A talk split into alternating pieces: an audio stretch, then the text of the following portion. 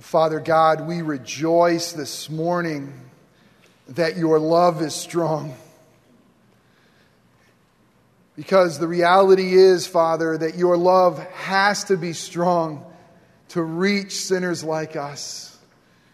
And Father, we thank you for the amazing strength and the depth of that love that you would demonstrate to sinners like us, that you would send Jesus to come and to seek and to save the lost. And oh, the strength of your love to go to the depths of even a cross, Jesus.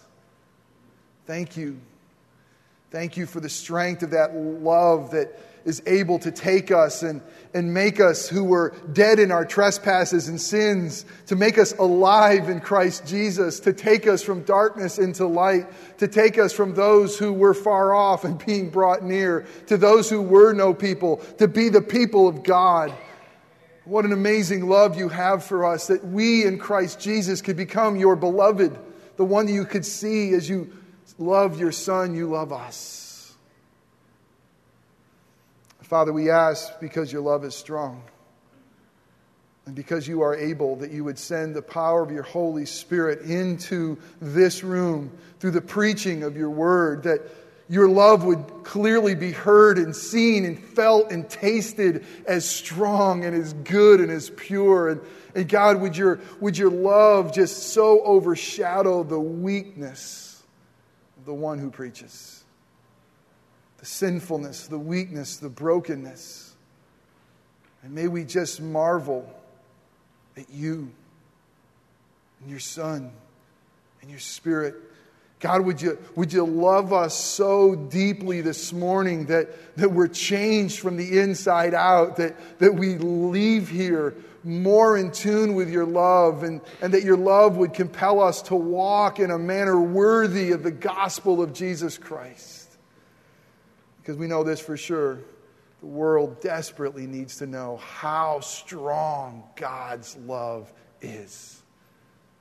So come and speak, we pray, in Christ's name. Amen. Let me ask you a question. How would you feel if you were to recommend to a close group of friends and maybe some family members a specific restaurant, you say, Hey, I want to I want to tell a group that you really care about about this one specific restaurant, and then you find out that the restaurant was slapped with some health violations. Oops. Uh, sorry about that. Uh, a couple weeks ago, I preached on loving the Lord your God with all of your mind. And uh, in that sermon, or part of that sermon, was an insert uh, to help you love the Lord your God with all of your mind. And in it, I gave you some books and some authors that might stir your heart and your mind and your soul to, to help love Him. And, and one of the authors I gave you was a guy named Rob Bell. Um, Rob Bell is an amazing orator. Uh, maybe you've heard him preach or heard some of his Nooma videos. He's a very clever writer. Uh, maybe you've read one of his books, Velvet Elvis. Uh, he's got a church of 10,000 people in, in Grand Rapids. And Rob Bell, he's not in our, our, our camp theologically. And again, the list I gave you didn't include just all clones of us, uh, it included others and other voices that can help us think and help love God with all of our mind and all of our heart and soul and strength. Well, Rob's latest, bill, uh, latest book, Love Wins, is being slapped uh, by uh, the theological uh, police, uh, rightly so. Uh, they're looking at this and, and they're basically saying, you know, Rob, it sounds like you're a universalist, which basically says that everybody gets in heaven, doesn't matter what Jesus does. Uh, basically, he's kind of denying hell. I'm, I'm not all the way through it yet, but as I read it, I kind of feel like I'm losing a friend a bit. It really, it pains my heart. It pains my heart to see where he's he's going with this. And it's an interesting book because it says love wins. Well, you know what? If I were to rename this series, we've been spending the last five weeks looking at the great commandment that God gives us to love the Lord our God with all of our heart, all our soul, all our mind, all our strength, and now this morning our neighbor is ourselves. We could easily have titled this whole thing, that love wins. Love does win. You see, the reality is, is love changes everything. We got to realize that love starts with God. If you're here today and by God's grace you love Him, you know Him, you're responding to Him, let us begin with the realization that it all started with a God who loves, right? We love Him because what? He first loved us. I mean, this God is amazingly, uh, amazing lover. You can say a lot of things about God, but do we know that God loves? Well, Scripture will say this. He says that God demonstrates love. It's not just words, it's action that God demonstrates his love, that ready for this, while we were still sinners, while we had nothing to do with God, and when our hearts were at enmity with God, while we were haters of God, God sent forth his son. You see, listen, unbelievable. Maybe you're new to Christianity, maybe you're new to church. You got to hear this. Because God so loved, he gave. God so loves, he gives. And man, did he give? He gave his only begotten son.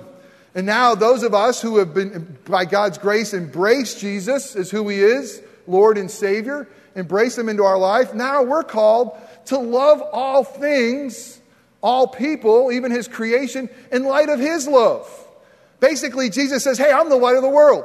I'm going to come into darkness, even in your darkness. And I'm going to shine in such a way that now, if you've embraced me as Lord and Savior, you're mine. And you're the light of the world. And now I want you to see all things through my love. It should change the way you see everything. But of all the things that Bible teaches, of all the things that we stand on, there's something that's foremost. First and foremost, we are to love God. Love God with all of our heart. Give it to Him. Love God with all of our soul. Thy will be done. Love God with all of our mind, seeing the whole world through a worldview of Jesus in the center and love God with all of our strength. And secondly, and, and connected to the first, and we'll see that we're to love our neighbor. We're to love our neighbor as ourselves. You see, love does change everything. But listen, hold on, this is important. Love does change everything. But love doesn't change God. You see, love is an attribute of God. It's true. Scripture will even say in 1 John 4, God is love. But God is more than just love. That's true. God is love. But you know what? God is holy. God is just. God is sovereign or in control of all things. So God's love does not trump God's holiness. He still is a holy God. God's love does not negate God's justice. He's still a God who, who must administer justice. He is both the just and the justifier. God's love does not change the fact that God is in control of all things. Okay, let's put this right into the mesh of our culture, our society, and where we are. The Bible teaches clearly there is a God. This God is good. This God is God. And this God is in control. We live in a world that has an earthquake and a tsunami that's going to kill up to 18,000 people, and they're still trying to control the radiation problems in Japan. God is good. God is God. God is in control. And yet, this stuff happens. It didn't change God. See, God is immutable or God doesn't change. So, how do we do it? How do we do this? How do we live with attention? Well, here's how we do it. We can only begin to understand how God loves when it mingles with his other perfected attributes or qualities on the cross. We don't get a God who's good, a God who's holy, a God who's merciful, and a God who's love apart from a cross. That's the only way the story begins to make sense of a God who is holy, of a God who is just, a God who is loving and merciful. It's the only way we could see all those things coming together. We cannot elevate one attribute of God, that's what Bell does, over others. We can't say he's loving, but that trumps his holiness, that trumps his justice, that trumps his mercy. Listen, at the cross of Christ, you know what we see at the cross of Christ Jesus? We see an exclamation point of God, and here's what he says Love wins, holiness wins, justice wins, mercy wins. Because amazingly, at the cross, we can see that justice and mercy kiss. And God can maintain who He is as holy and just and loving and merciful. And there's still a mystery. I mean, still, it's, it's, all true. God is good and He's in control. He's in control of everything. He knew about that earthquake, He knew about the tsunami. His hand of providence is over everything. And there's mystery there. I'm telling you, there's mystery. And I, and I want to unpack it, and I want God to look good. And I, I want God to be able to come out smelling okay after some of the world terrible disasters. But the reality is, is that he is just and merciful, and the cross starts to make the story make sense. And we are in great danger when we state one attribute of God like love, and we lift it up so high that it just dilutes and pollutes and changes who God really is. You see, there's a God who reveals himself to us, and our job isn't to clean him up, and our job isn't to rearrange his parts. Our job is to kneel and say, God, you are God. You are holy. You are loving. You are just. And as far as I could see that, I make sense at the cross, but there's a mystery that goes beyond that.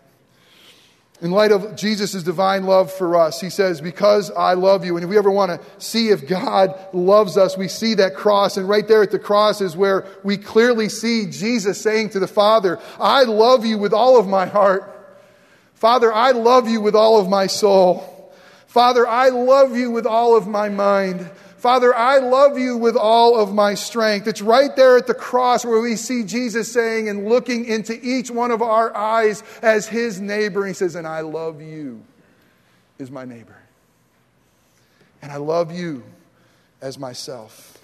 So, in light of Jesus' divine love for us, we should love our neighbors. And that's where we are today. Love our neighbors. So, what does our love our neighbors require of us? You want to follow along in the bulletin, uh, the outline there? The first thing is this knowing who our neighbor is. If we're going to love our neighbor, we got to know who our neighbor is, right? That kind of makes sense. Uh, as a matter of fact, it's in Luke's gospel who's responding to this. Uh, Luke, uh, in gospel, where Jesus gives the greatest commandment. Uh, again, there are some religious leaders, Sadducees and Pharisees, and they're trying to trip Jesus up and they're trying to expose him for what he really isn't. But he really is God, and he's silencing them through amazing answers that they can't even speak. But this one lawyer stands up, and here's what he says He says to Jesus, Well, will you tell me who my neighbor is? And you know what he's really asking there? It's very intriguing. When he's asking, Who is my neighbor? what he's really saying is, Can you tell me who I'm to love? Or, probably in his twisted thinking, Can you point out the ones that I don't have to love? Well, this certain lawyer, I mean, he, what he was trained in it was Old Testament law, so he knew it. So when Jesus said, and he answered properly the great commandment, love the Lord your God with all your heart, soul, mind, and strength, and he also said, love your neighbors yourself, this lawyer knew that Jesus was quoting Leviticus 19. Now, if you have your Bibles and you want to turn to Leviticus 19, Leviticus 19, verses 18 and 19 say this, or 17 and 18. Leviticus 19, 17 and 18. You shall not hate your brother in your heart. But you shall reason frankly with your neighbor, lest you incur sin because of him. You shall not take vengeance or bear a grudge against the sons of your own people, but you shall love your neighbor as yourself. I am the Lord. So the one who asked the question, kind of disingenuous question to ask, he would know what Scripture said. He would know what Jesus was referring to. Well, Jesus says this you're, you're to love the one who's close to you, you're to love the one who's like you.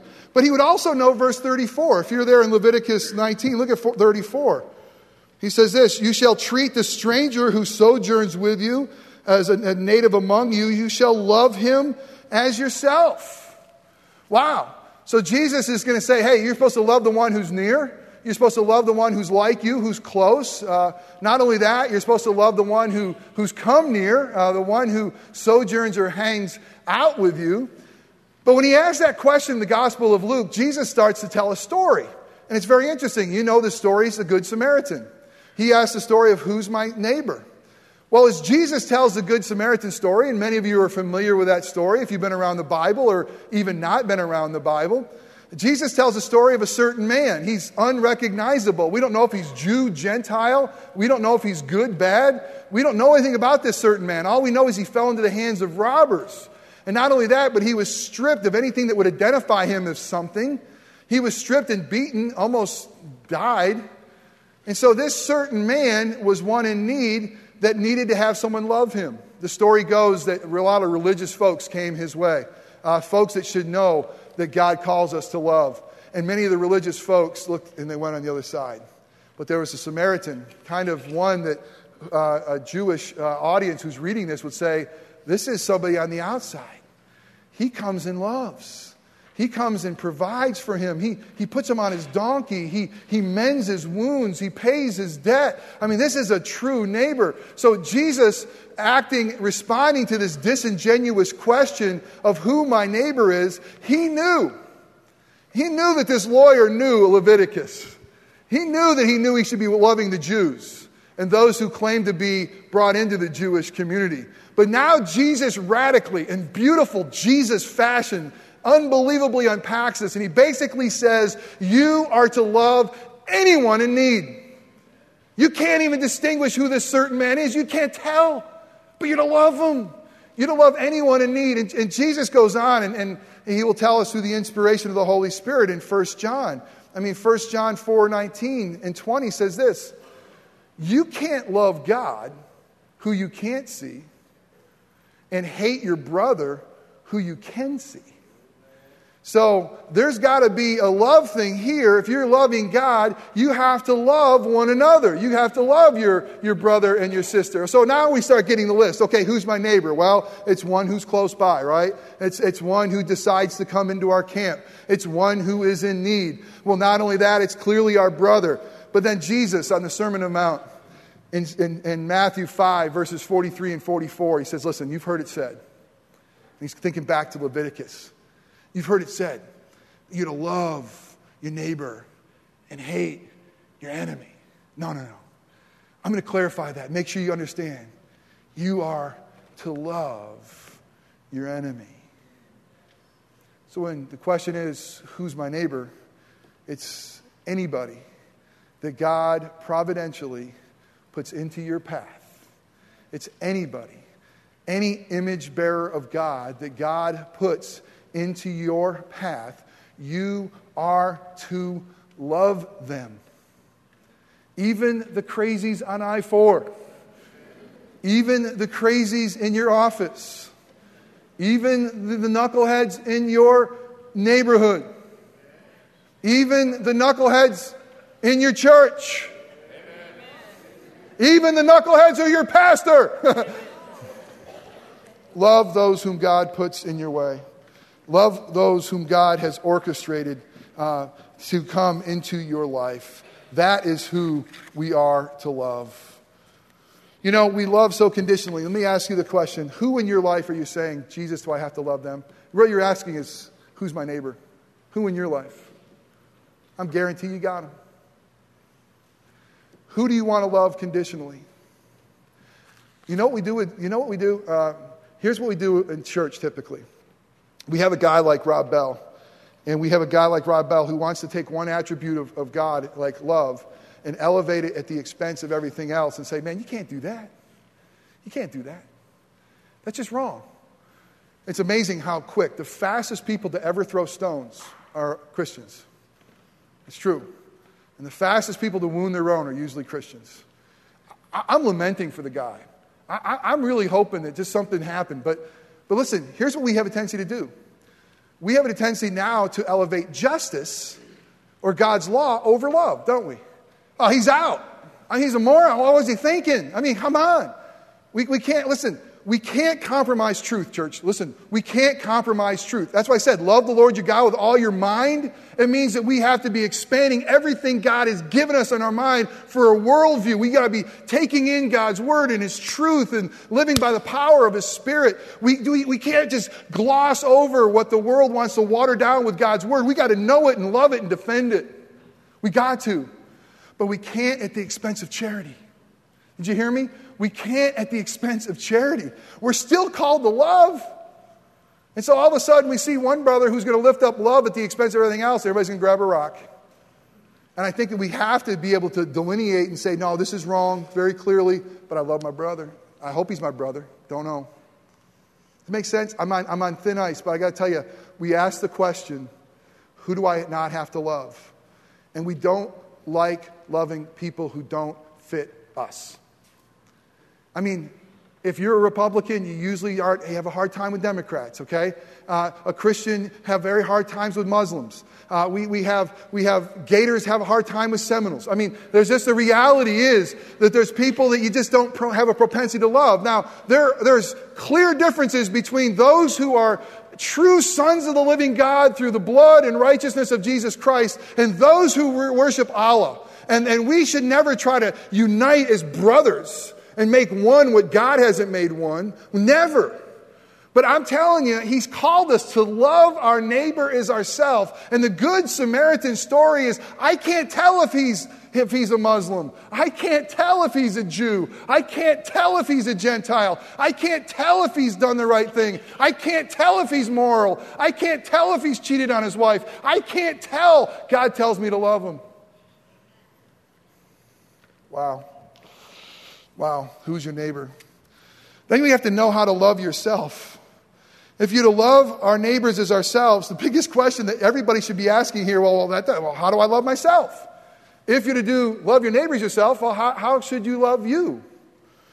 And really, this is kind of interesting if we think about it for a little bit, because in Matthew 16, and we remember in the beginning of the year, I did this wholeness series, and, and through this wholeness, we talked about God's call for us to deny ourselves. In Matthew 16, Jesus says, deny ourselves. Matter of fact, he goes on to say, hey, if you want to find your life, you got to lose it. So, Jesus, through the Gospels, you might hear a story that Jesus says you have to die to yourself. And now he says you got to love yourself. You might say, well, which one is it? Am I to deny myself, die to myself, or am I to love myself? How do you do it? Well, here's what you're to die to die to your self love that is self centered. Die to your self love that is self centered. That's natural. That will come naturally to you. That is what we naturally will do. Self love produces pride. And one thing we know about pride, you read the scripture, you cannot miss this. Pride is repugnant to a holy God. It's repugnant. Proverbs 16, verse 16 and 17, God says this I hate haughty eyes. Things that God says He hates, we should perk our ears up and say, wow, wow, what is those things? Proverbs 16, 18, pride, you know this, comes before destruction. Haughty spirit before a pride, before a fall. So, what do we need to die to? Die to this self love that is self centered, that's so natural. Self love has to be Christ centered.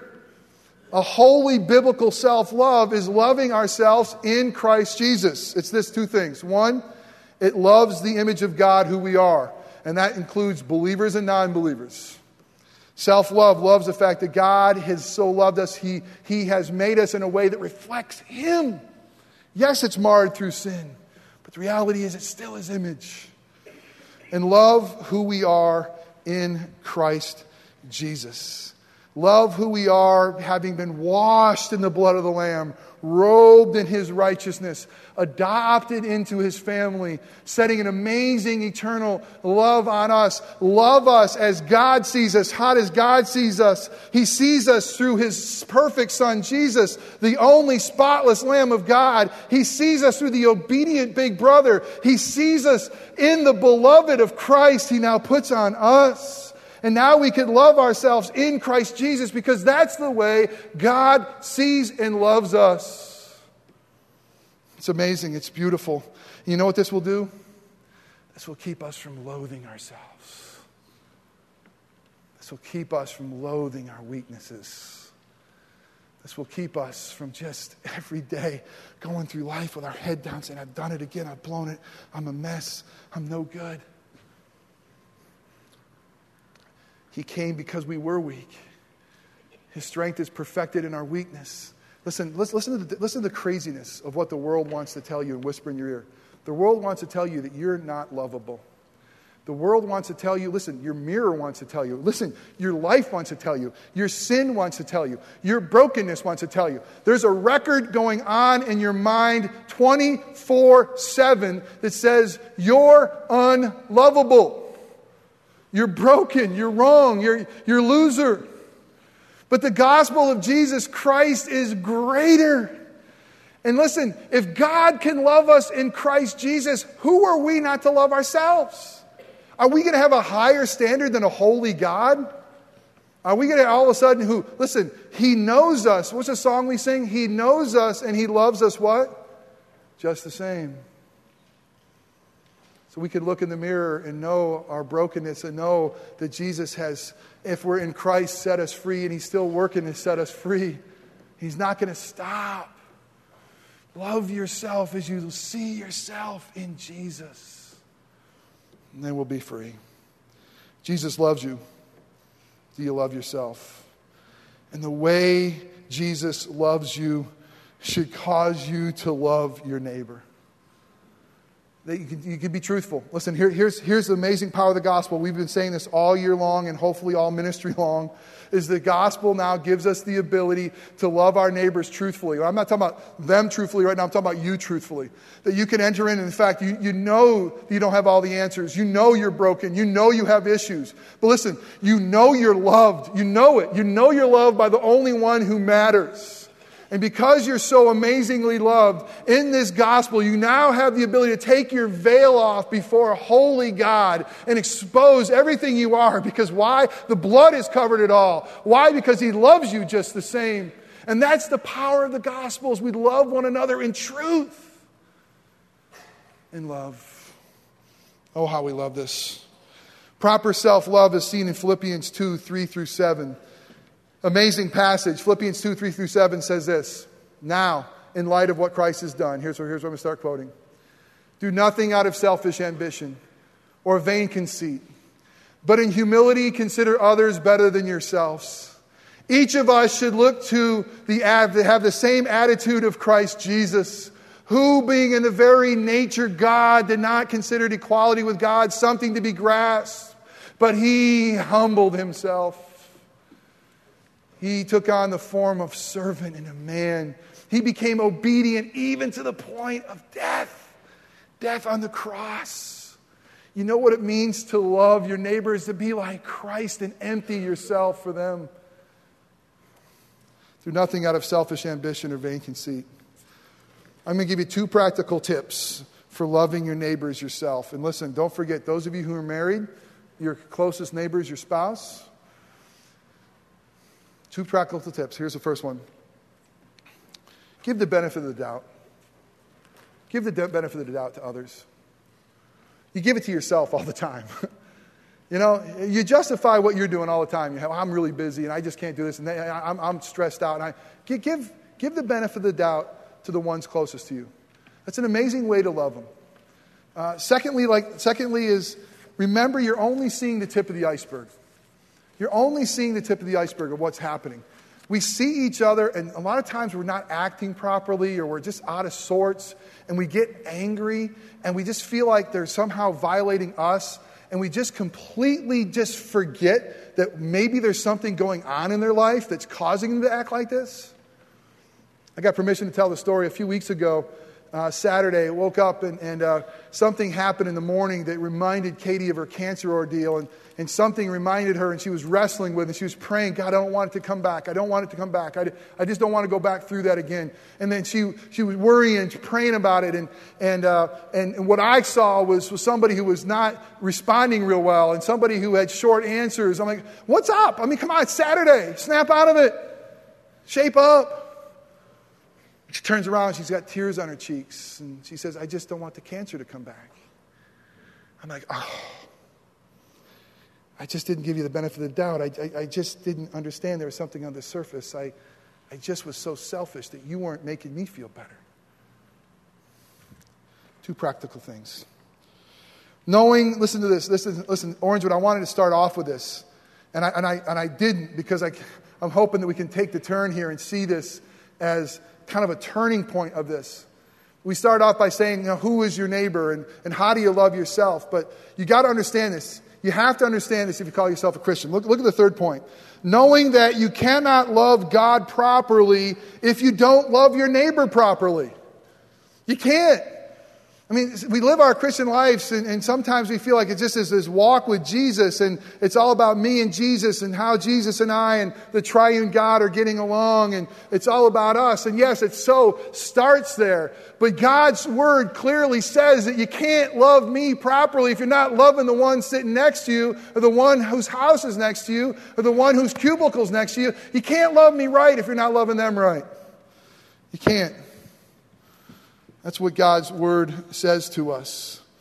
Remember, God amazingly loves us. And until you see your neighbor rightly, you won't love rightly. I love, what, I, love, I love what Matthew 22 says this. He says about the first two commandments. He said, the second one is like it. It's the same foundation. It's homogeneous, basically. I mean, this, these two commandments of loving God and loving your neighbor, they, they can't be separated. I mean, that's, they're like a foundational deal. Does it make sense? You can't parse them apart. If you really love God, you really love in His image. You're really loving those around you. If you really love God, you're going to love those next to you. 1 John 4 10 and 12, through 12 says this. It says that God's love, you ready for this? God's love is perfected, perfected through the way we love one another. God's amazing, perfect, life giving love is point is it is for us to love Him and to love one another. It's perfected that way. And the only way we can love Him well is to love one another. I got to give you a, a two minute ad on what the church is doing. It's so important here. We got to be a community that's together in small groups. We got to be a community that's really loving one another so truthfully that we can take the mask off and holding one another up. We got to be a community because you know what? You are so broken and I am so broken.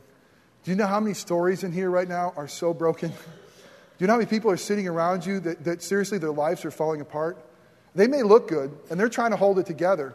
There's people that have dragged themselves here because of the pain in their life. And right now, without us having a community that's, that's linked together, and without us having a strong shepherding ministry of small groups, it all comes back to your pastoral staff. And I love you, that we, your needs are greater than we can carry. And really, the most biblical model is for us to be loving one another around God's word in a gospel so community, saying the truth, saying, I'm in so much pain because of my children. My marriage is really on the brink. I'm about to lose my job. My house is in foreclosure. I'm not making these stories up. These are stories of the people next to you. And until we can let the gospel be so real to us that we need to love one another, we're going to lock arms as a family and we're going to speak to truth and love. And we're going to remind each other about the amazing love of Christ and the gospel. And we can shepherd each other in small groups, we're in trouble. I'm so glad it's coming. I'm so glad it's coming for the fall. I don't see it's a silver bullet that's going to cure everything. But I tell you, because I love you and God's giving me a pastor's heart, man, oh man, is there brokenness here. And man, oh man, do we need to have hold on to one another. Lastly, seeing Jesus loving you as, as his neighbor is the only thing that will compel us to do this right. My brothers and sisters, he told the Good Samaritan story. And until we realize that you are that certain man that sin has stripped and bro- beaten and broken on, that you were lost, that Jesus came to rescue you and me. Until you see yourself, until you can look at the cross of Christ Jesus and say, Oh, how he loved me. Until you can look at the cross and realize he became my sin. Until you can look at the cross and say, He is dying for me. Until you can go to the empty tomb and said, He was resurrected for me in my life. I have been set free. I have been rescued. Oh, how God loves me, a sinner who doesn't deserve it, one who was dead in his trespasses and sins. Oh, how he's brought me into his family until we see ourselves as Jesus is loving us as his neighbor, pouring life into us, sacrificing everything for us for the Father's glory. We'll never be able to love our neighbor rightly. And so, what the gospel should do is, is align us back up to this amazing, loving God and fix our eyes on the author and the perfecter of our faith, Jesus Christ. And let His Spirit pour all over us again and amaze us once again of, oh, how He loves us. Love does win. It rescues us, sinners like us. And it loves us in such a way that maintains His justice and holiness. And now He wants to change the whole world through us. Listen, until we see, until we see the gospel and what Christ's finished work has done for us, we can't love the Lord our God with all of our heart. But when we do, we give Him our heart and say, It's yours. You purchased it with your blood. Until we see what Christ has rightfully done for us, we can't love Him with all of our soul. But when we do, we say, Thy will be done on earth as it is in heaven. Thy will I give to you. I lay my life before you. Until we see what the finished work of Christ has done for us, we can't love Him with all of our mind. But now we say, God, may I see all things through the worldview of Christ and Christ crucified. When we see Jesus pouring out his blood and losing all of his strength to bring us life, now we could say, I want to love you with all of my strength and all of my weakness. It's all yours. And when we've been neighbored, gospel neighbored by Jesus, and brought into the family, then we can go and love our neighbor as ourself because what Christ Jesus has done for us. Love wins, it changes everything. Begins with His love for us, our love for Him, and our love for one another. Let us pray. And Father, as I pray, I just, I, I wasn't planning on this. I, I want to I want to pray for Rob Bell and Mars Hill Church. God, you've used him to say a lot of amazing, awesome things. And I want to love him well.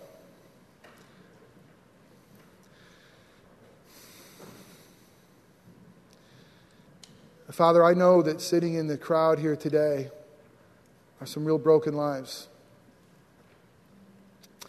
And there's some who just need to sit here right now and just just know, just know you love them. And there's some that need to just know that whatever their brokenness is and wherever their story has turned, that your arms aren't too short. Your love is strong. It still rescues. Father, I pray for the ones who've given up hope or the ones who are just hanging on. Oh, how you love them. Father, I pray for each of us that you, you would allow us to, to look afresh at the cross. Just to be reminded it's just not a story for someone else. I mean, it's our story. And I thank you for that cross, God, because there we see, oh, how you love. And it's there that we see your holiness because our infinite sins deserved an infinite punishment, and oh, how Jesus endured it, because you're a holy God. We see your justice, we see your mercy. But God, I pray for this church. I pray that the pastor and the elders and the deacons and the staff and each member will be able to look at that cross of Christ and, and just know that it was our sin that held them there. And it was his love that kept them there. And now you tell us that this whole thing of the Bible is all summed up by the way we respond to your love, the way we love you with our heart, soul, mind, and strength, and the way we love our neighbor as ourself. Oh God, I pray for your glory and the purity of your church and the advancement of Christ's kingdom that you would cause us to love well, because love wins. In Christ's name, amen.